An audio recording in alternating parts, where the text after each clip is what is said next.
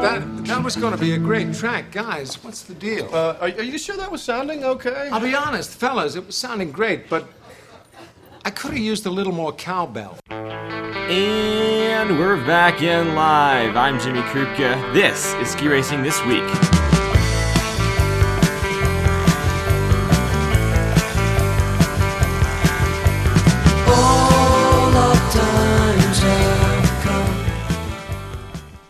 Hello, everyone. I'm pumped.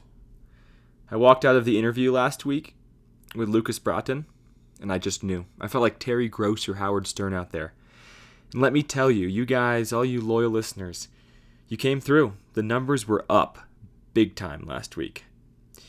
So I feel invigorated. I feel reinvigorated, even as quarantine continues on. Actually, apparently, Eagle County, I'm here in Vail right now, may start to open up soon because there aren't many people here, and it was the first county to lock down. Just rumors, though. We'll see. Now, I'm going to jump right into our mail readings because that's another reason I'm psyched. I got some great messages this week, so keep them coming. First, I got an email from David who responded to my query to listeners of this show last episode whether they are, were, or still kind of consider themselves ski racers. David says that yes, he was and is a ski racer, but notably, he tells us two things. One, he wants to hear more about injury prevention. I agree. Um, I was pumped on the GS back segment we did last week. If you haven't heard it, go listen. It's great. Um, and I want to talk a little bit more about knees because obviously that's huge in ski racing. And two, he's friends with Victor Muffat-Jeandet, who before I really tried on my pronunciations was just called Muffin Jeans. Could be sweet to have him on the show. Olympic medalist. Cool guy. So I hear. Next, I got a video and a message from Sam, who set a course at the small family owned Cochran ski area in Vermont. Before the snow melted, he's skiing and hiking a full slalom course. It's fantastic. Got me super excited, uh, despite the snow looking like horrendously bumpy refreeze. Um, Sam also wants to hear more stories about keeping the dream alive, about post grad years. I'm sure we'll have more of those. Also, always keep the dream alive. We never let it die, especially not on this podcast where there's probably five people in this country training right now, and uh, everybody else, the thousands of others of ski racers, are all in quarantine. Ski racing hasn't died. It's right here on Ski Racing this week. Anyway, Anton from Germany dropped the fire emoji in my DMs in regards to the podcast, and he told me one, he and his European homies listened to it, and two, it is the best, quote unquote, best skiing podcast. Anyway, I tell you, we're going places. Lastly, Finnegan is looking for a guy like Odermatt on the show uh, to talk of the difficulties of racing GS and speed on the World Cup circuit. He went further to say that maybe I should try to see if there's beef between Loic Meillard and Marco Odermatt. Okay, please don't tag me as the guy who stirs things up, but I would certainly love to find more juicy stories, like the one we dug up last week with Luca. So if there's anybody out there that can get me a juicy story or just get me in contact with Marco Odermatt, hit me up, please to everyone that messaged me or emailed me, thank you. Every single one of the suggestions is something that is interesting and I will probably have in the show at some point because of you. So thank you. Remember, direct any and all, no matter how small, questions, comments, suggestions, and even grievances to ski racing this week at gmail.com or DM me on Instagram at Jimmy underscore who underscore. All right. For all you History Channel fanatics and anybody else, this is a story. It's not as exciting as a young and upcoming skier on the World Cup circuit right now. For some of you, maybe. But for others who enjoy rich history, this is going to be cool. And I encourage you all to stick through the whole thing because there are some really cool stories in this segment, and most of them have not been told before. So, what I'm talking about is Chris Anthony. He is a longtime Warren Miller skier and general ski meister man. He tells us about the documentary he's making on the 10th Mountain Division and specifically how it relates to ski racing. And I told Helmut Vera that he could give me a call anytime, so we'll just have to wait for that. Without further ado, Chris Anthony. A warm welcome to Chris Anthony, who formerly competed internationally in ski racing and big mountain skiing. He's been in 28 Warren Miller films and now runs the Chris Anthony, mm, excuse me, Chris Anthony Youth Initiative Project. Chris, great to have you. Great to be here. Thanks for having me. So, you've got a lot to tell me about this really cool new project on the 10th Mountain Division. Um, but first, I want to hear your story. So, how did you end up skiing, ski racing, and extreme skiing? Yeah, well, um, grew up in Colorado. I actually, at, when I was a little little kid, I was a freestyler, but then um, realized that freestyle at that time was not in the Olympics, and you know, I always looked up to the Olympic athletes. I always thought, wow, I want to try to be an Olympian one day, uh-huh. and ski racing was. So I switched over and quickly realized that I had a lot to learn. Um, and so switched over to ski racing and then kind of built my way up through the system as you know very well uh-huh. and of course uh, created tons of friendships and got to see a lot of things and travel a lot of places and uh, kind of came up during that era where um, um, the U.S. ski team it didn't have a lot of financial support. I mean, it's always been a struggle, but especially then, you know, I wasn't quite over that last I mean, you need to be the 1% of the 1% if you're going to move forward and give up college. So um, it was during that phase that I also kind of grew out of ski racing because I felt like once I was at college, I couldn't give it the the effort that you need to be competitive. Yeah. And but I still had that competitive bone in my body with skiing, so I started just going and competing in all sorts of goofy events all over the place and um, it was one of those events. It was an all-around skier competition where the Warren Miller guys um, actually saw me and invited me on a film shoot, which was like a dream come true. Oh, I'm sure. And, so you're 20 something, so, and you're graduating yeah. out of. Uh, you're at what college at this point? University of Colorado in Boulder. Okay. Yeah, so it was uh, when when the Warren Miller guys threw that um, opportunity at me, it kind of opened up this whole new yeah um, avenue oh, for me man. to stay involved in the sport and uh, just be there. And it was also at the same time, simultaneously, that the Alaskan frontier basically was opening up. Oh. And um, you know, that first time up there, I when I got invited up there, I literally went up there with total ignorance. I was um, um, got up there and I thought I was going to a ski area. I didn't realize I was going to a place that did not have chairlifts or anything.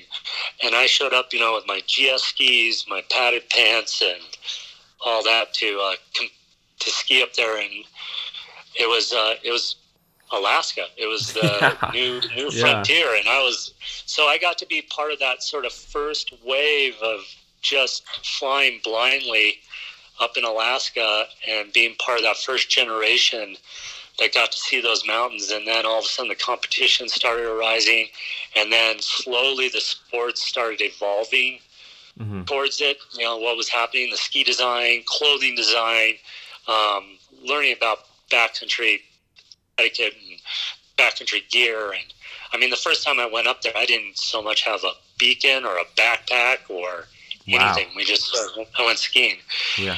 And so it's been neat to be part of that side of the sport and the evolution of it. And then simultaneously, I was staying involved always with Warren Miller Entertainment and um, volunteering as um, you know in their everything from the warehouse to being on the road with the film and everything. Anything I could do to possibly go on the next shoot or okay. be able to have the opportunity to go on another shoot.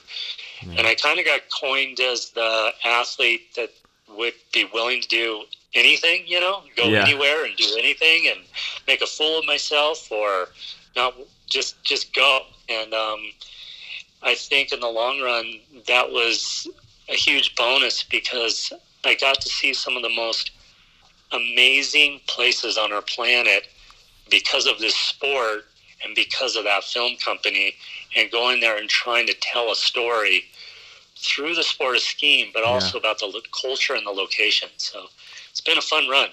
That's really cool, especially the part about telling a story through skiing, and that is what you are doing now um, with your new documentary called Mission Mount Mangart for a few years Yes. now, right? Yes. And so, what inspired you to tell this story? I don't want to give away too much, but um, I- you know, I saw the saw the sneak preview you gave me, and does it involve a watercolor by a soldier? So, um, so, so my history with actually filming with Warren Miller Entertainment, going on all those film shoots, about um, 16 years ago. I'm just kind of throwing it. That was about the time. We're always trying to come up with unique ideas to bring across in their feature film, you know, their Uh-huh. annual film. And a lot of people came to me with the story about the 10th Mountain Division, and one of the stories was like, I mean, these guys did so much, it's unbelievable. But one of the stories was about um, a weekend, on a weekend pass, they went from Camp Hale, where they were training in Colorado in 1943, over the mountains on their new experimental gear and all the way to Aspen, and then partied that night at the Hotel Jerome Uh-huh. and then hitchhiked back to Glenwood Springs, took a train back to Camp Hale. But I thought, wow, what a what an amazing story that is. And so I tried to see if I could pitch that as a segment for the film, and we recreate it.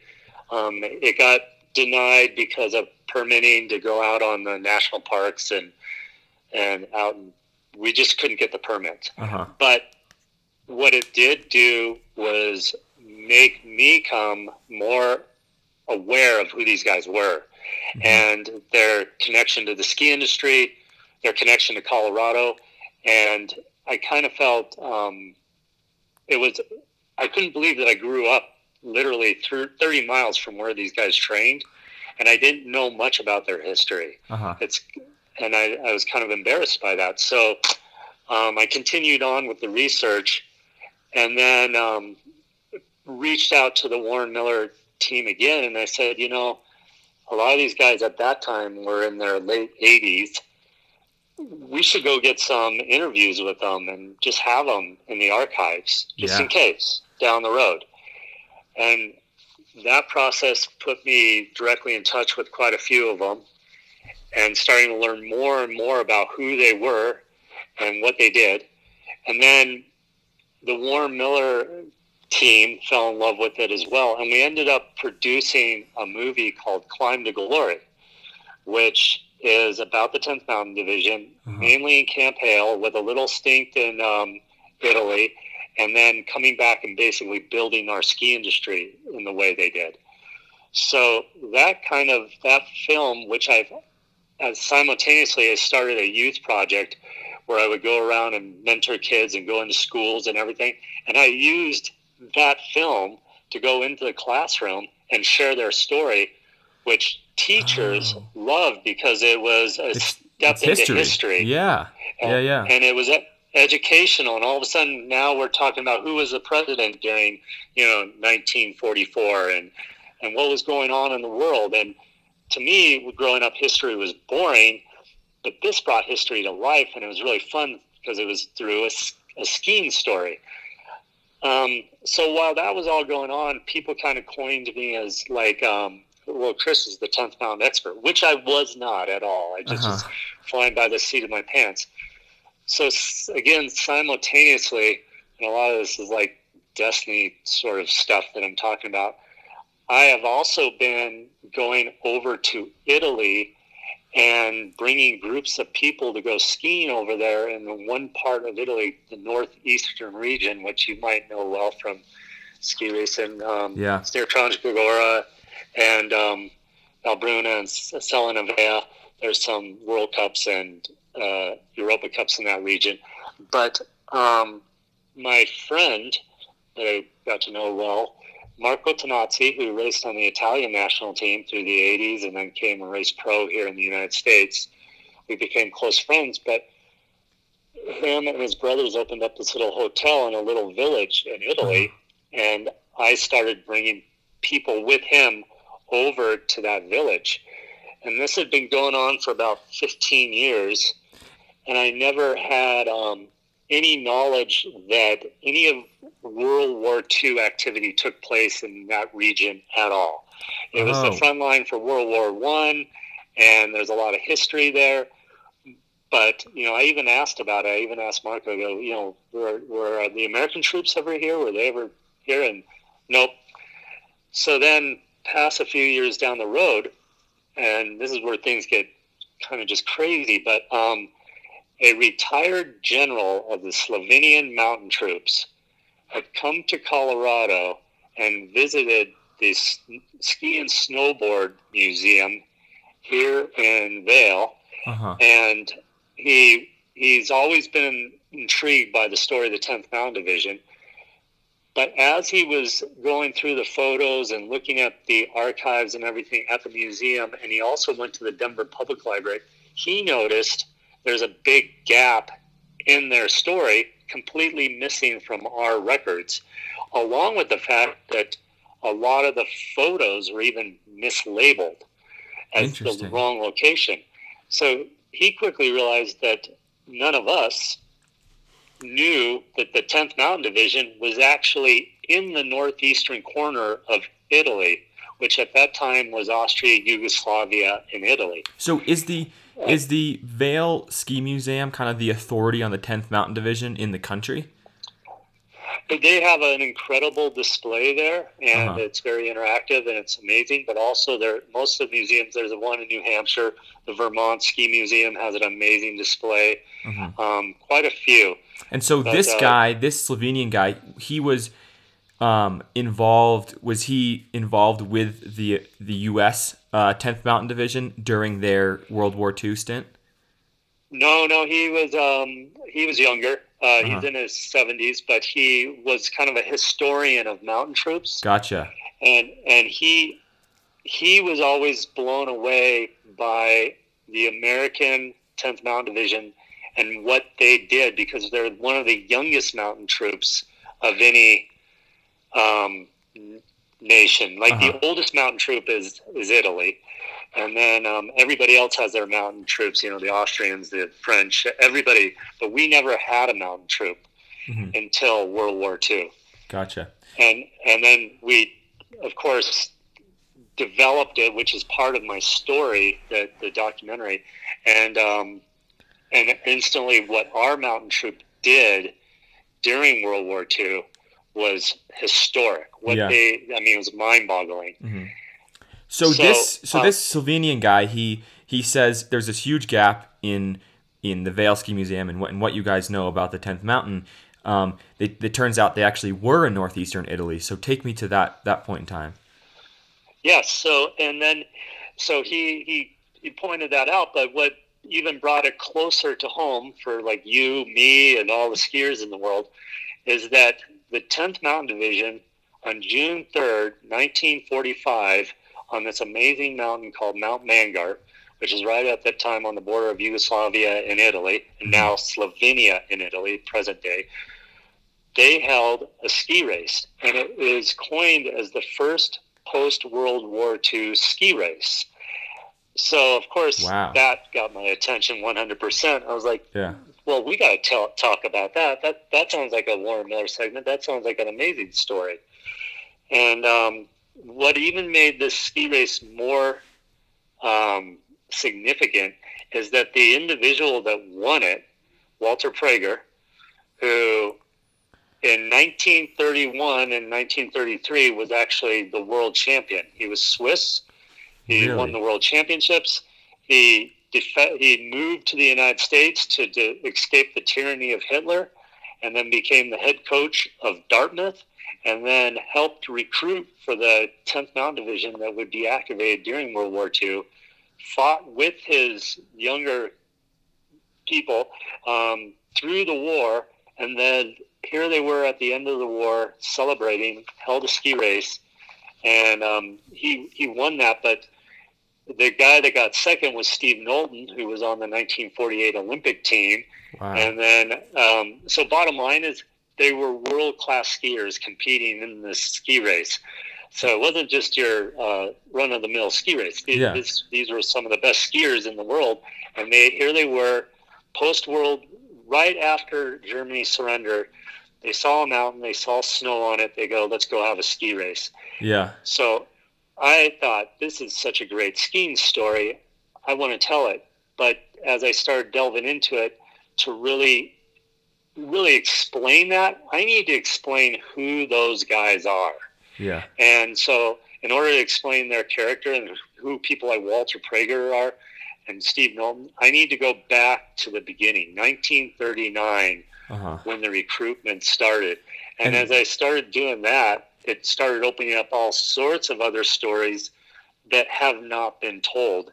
So I would start going down this rabbit hole. Now, all of a sudden, I have this very complex, very deep um, documentary that's filled with a lot of information about this amazing generation of men and women that built basically are a big part of our U.S. skiing history. Yeah, it's and I so so as I mentioned, I've I've got to see parts of it, and the I just think it's such a relatable story. Like any ski racer knows, like you know, I'm sitting here in quarantine and I look up at the mountain and I go, where can I set a course? Like I want to get back out in the course. I can imagine those guys. You know, the war's over, they've won, and it's what it's like May at this point, right? and and they look up at the mountains and they just see a snowfield and they say let's have a race and it's not any race it's a race with some of the world's best ski racers um so what, what were these guys skiing on for equipment was it like it's, it's leather boots and wooden skis right Yeah, leather boots, wooden skis, but but even that part, and I haven't been able to track this down for my documentary uh, with enough facts to tell it. But they had captured um, all the German ski gear. So after Germany surrendered, there they came across a storage unit somewhere, and I haven't been able to find out exactly where this was. And that's that's it was a barn, and it was filled up with tons of liquor and tons of climbing gear and ski gear. So the tenth uh, took all of it, uh-huh and uh, they took it with them over to the border of Yugoslavia. And the reason they were along the border of Yugoslavia during that period of time is that right after Germany surrendered, Tito, who was the dictator of Yugoslavia, sent his troops into Italy.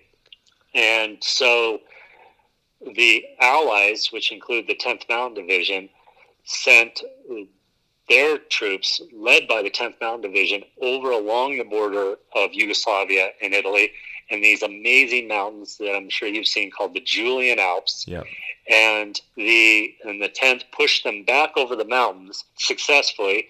There weren't any shots fired, and it became kind of a cold war. And there was a neutral boundary, and Mount Mangart sat right on this neutral boundary. Uh-huh. So here the 10th were holding the line, but sort of trying to keep themselves busy. So one of the ways that they entertained themselves was by saying, "Look up that snowfield up on Mount Mangart. Let's we got all this ski gear. Let's go up there and have a ski race." so they're And- they're on the border of you know on the other side of the mountain is the is the enemy uh, Yugoslavians and, and they decide to have a ski race on their side of the mountain Yes, yeah, it's pretty. It's just the, the whole thing, and it just it's so amazing when you when you think about what these guys have been through Yeah. already. You know, they left home. My story starts in 1939, and these guys left home 17, 18 years old. A lot of them lied about their ages, made themselves older than what they were. Some of them even 16. Left home, you know, to go defend our country and go fight in this war in a long a place so far away, especially back then.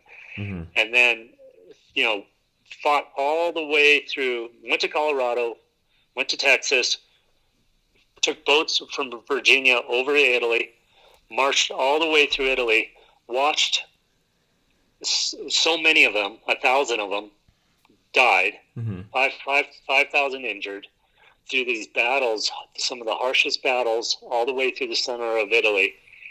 And up until May 2nd, where Germany surrendered in Italy.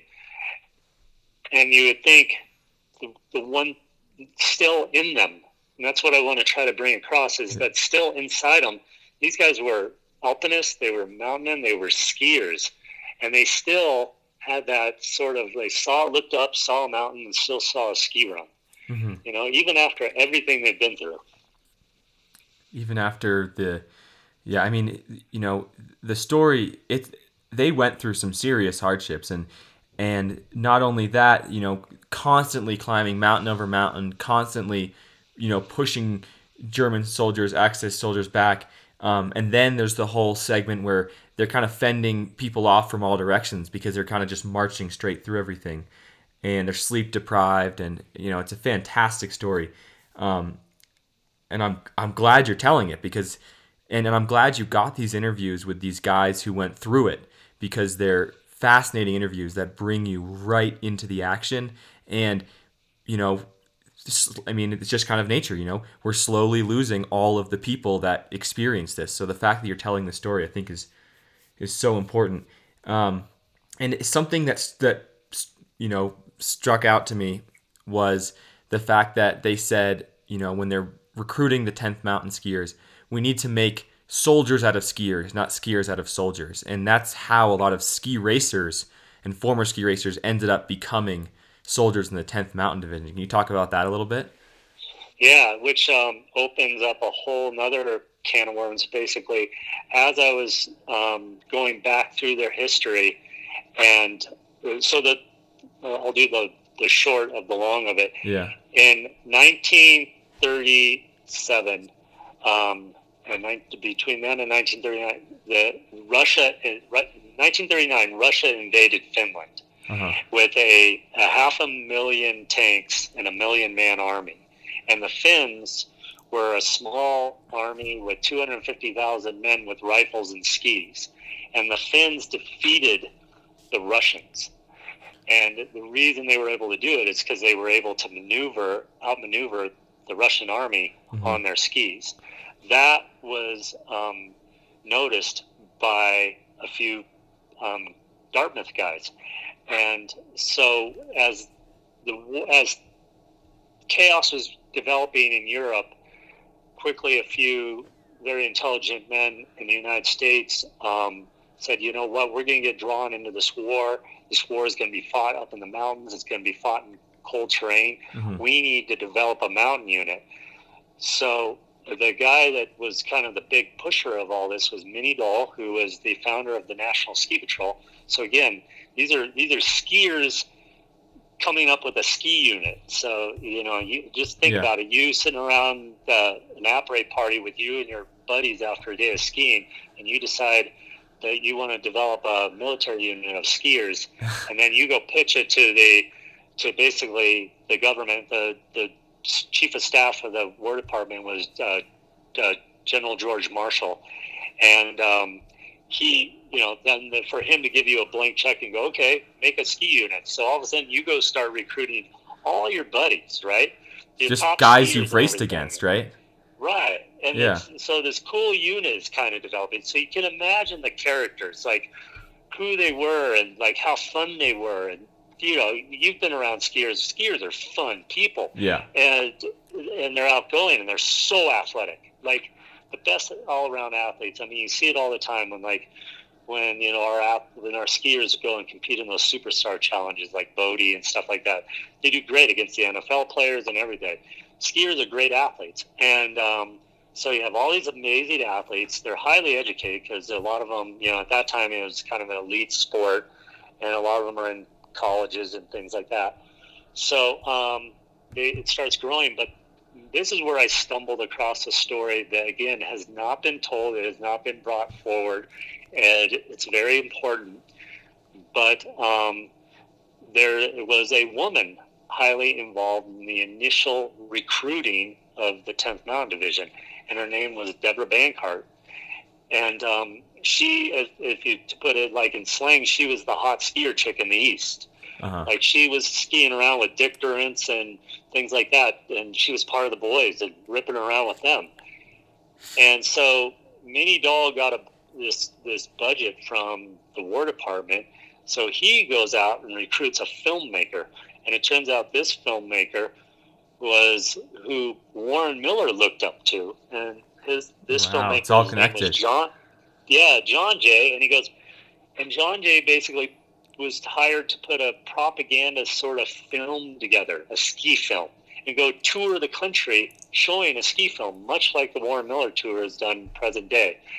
And but his narrator, so the person that would be presenting the film and at ski areas and at colleges and on campuses and in bars and everything, was Deborah Bankhart, this really cute skier girl. So, I mean, think of the combination. You got skiing, you got après ski party, you got a, uh this cute girl that's the ripping skier that's narrating this film. You got a festive site, and then you're you're developing this Yeah. ski thing. So they, who wouldn't want to be part of this new experimental light infantry unit that was going to be the ski troop, and be part of that. So you had amazing, amazing characters that were all part of this world class athletes, incredibly intelligent, and um, and then they built them a camp in uh, Colorado Uh-huh. to train at, and they built that camp, you know, in seven months and for uh, thirty million dollars back then, and gave them this special place. So That's you cool. had a, a unit of skiers with incredibly high morale and that were smart, highly motivated, loved being around each other. They weren't necessarily military type guys, but that's where that comes in. It's easier to make soldiers out of skiers There rather you go. than skiers out of soldiers. yeah. And so, such a unique unit, but it also explains why they were so successful during the war and why they would still have that passion in those eyes to look up at a mountain after the war and say, you know what, I want to go up and be on that on that slope and Yeah. set up a GS course. Yeah. Well, we've got to start to wrap things up, but um, I wanted uh, to to you to talk a little bit about a little more about your youth initiative project. Um, and so, what's its mission? You, you say you, you go you went and showed this 10th Mountain Division um, film to the kids, and it was a way to kind of get the kids interested and and, and uh, get to them. But um, yeah, tell me a little more about that. Yeah, so about over 20 years ago, Colorado Ski Country asked me to go into schools and mentor kids to get them excited about skiing and like all sorts of schools and sign them up for what was called the fifth grade passport program. I mm-hmm. did that for a while, so I go into the classroom and I would share my Warren Miller stories, the 10th Mountain story, and things like that. And then seven years ago, I actually became a nonprofit. So not only do I go into the classroom with a mentoring message and bringing educational material in a creative way into the classroom to get the kids thinking outside that, I also bridge the kids to experiential uh, um, opportunities beyond the classroom. So I raise a, a lot of money and I provide opportunities for kids to be bridged to experiences that they can't have or Mhm. normally wouldn't be able to afford or do.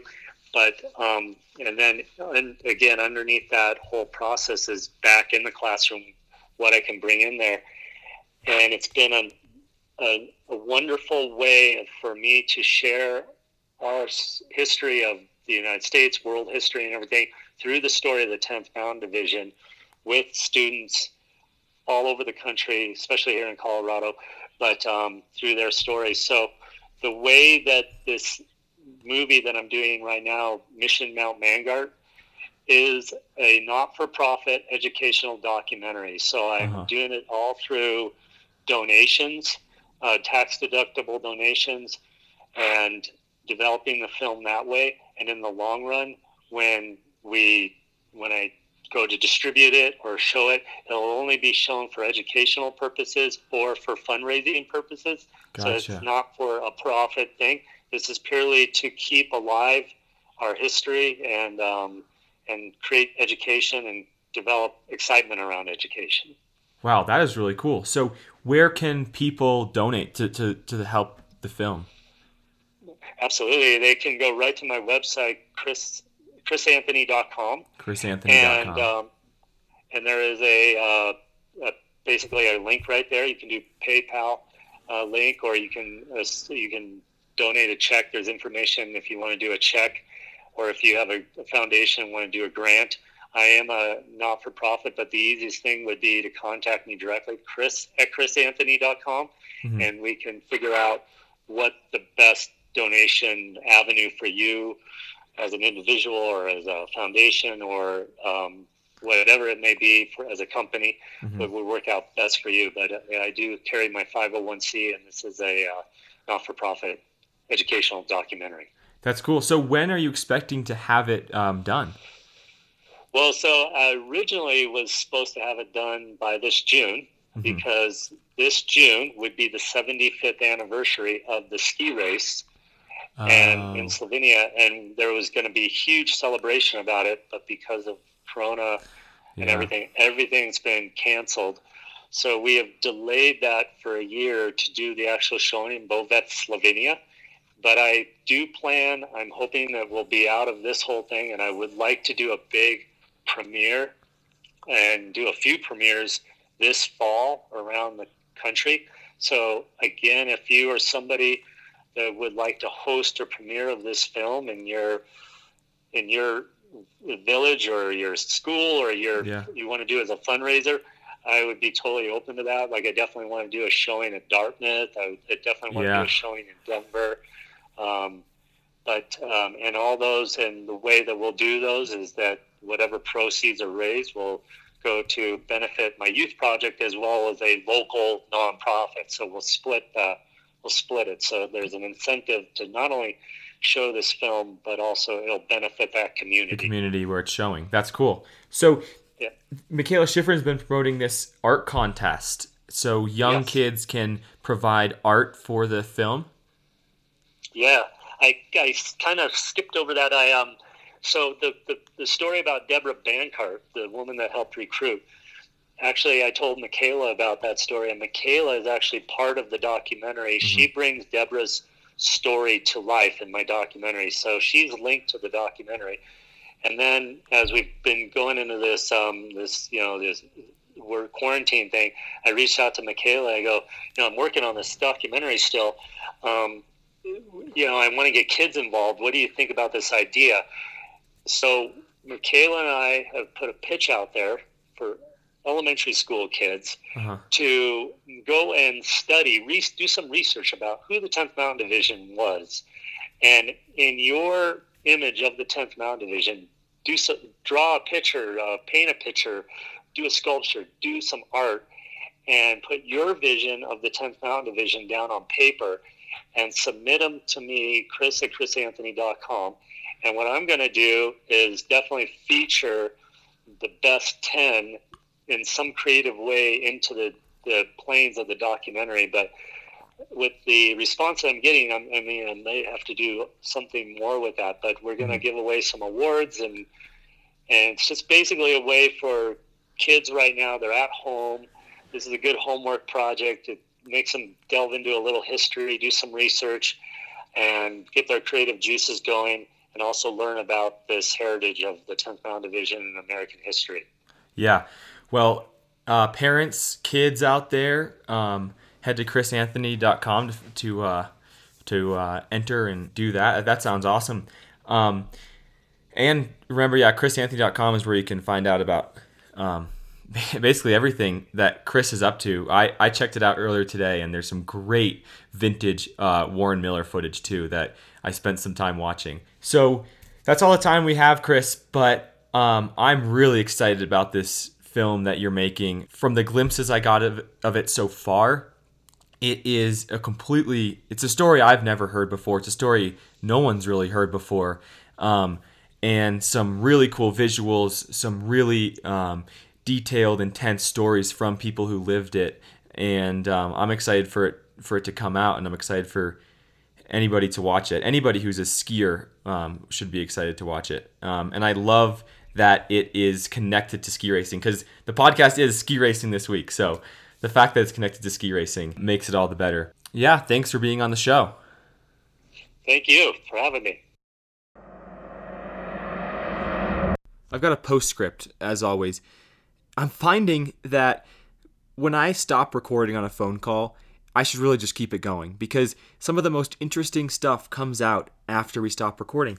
Chris told me he forgot to mention that the whole point of the the movie of the documentary is he not the whole point, but he goes up onto that piece of snow that the 10th Mountain Division skiers raced on all those years ago. He goes back up there and recreates the race. The same leather boots, the same wooden skis, the same, you know, probably the same bamboo gates.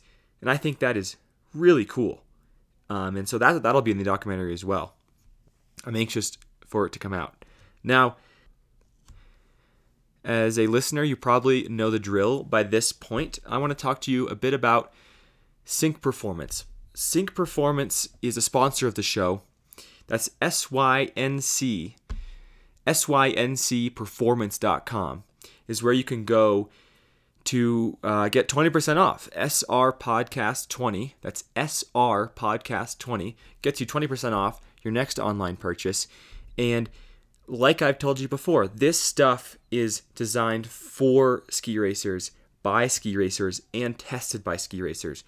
So, needless to say, it is high quality stuff.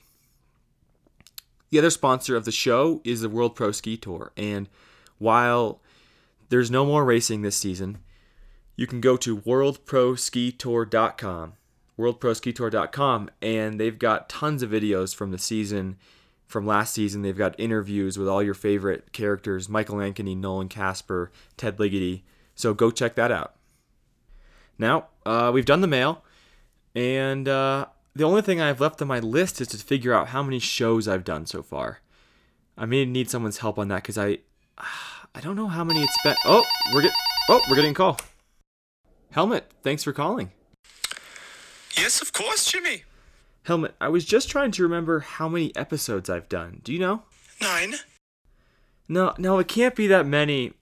Okay, well, do you know how many times you've been on? Nine. I'm sorry, Helmet, but that just seems like way too many. Jimmy, nine means no. I don't know how many shows. Oh, no, wait. Nine. You're right. No. Yes. Y- yes, nine. I mean, how many? How do you say it? Nine? Yeah. My ninth show. Wow. Maybe I should do something special for my 10th. Well, until then, next Thursday, that is, stay safe, stay healthy, keep others healthy, stay pumped, stay psyched, and listen to this podcast right back here for episode 10. Until then, I'm Jimmy Krupka. This is Ski Racing This Week, Ski Racing Media's official podcast. See you later.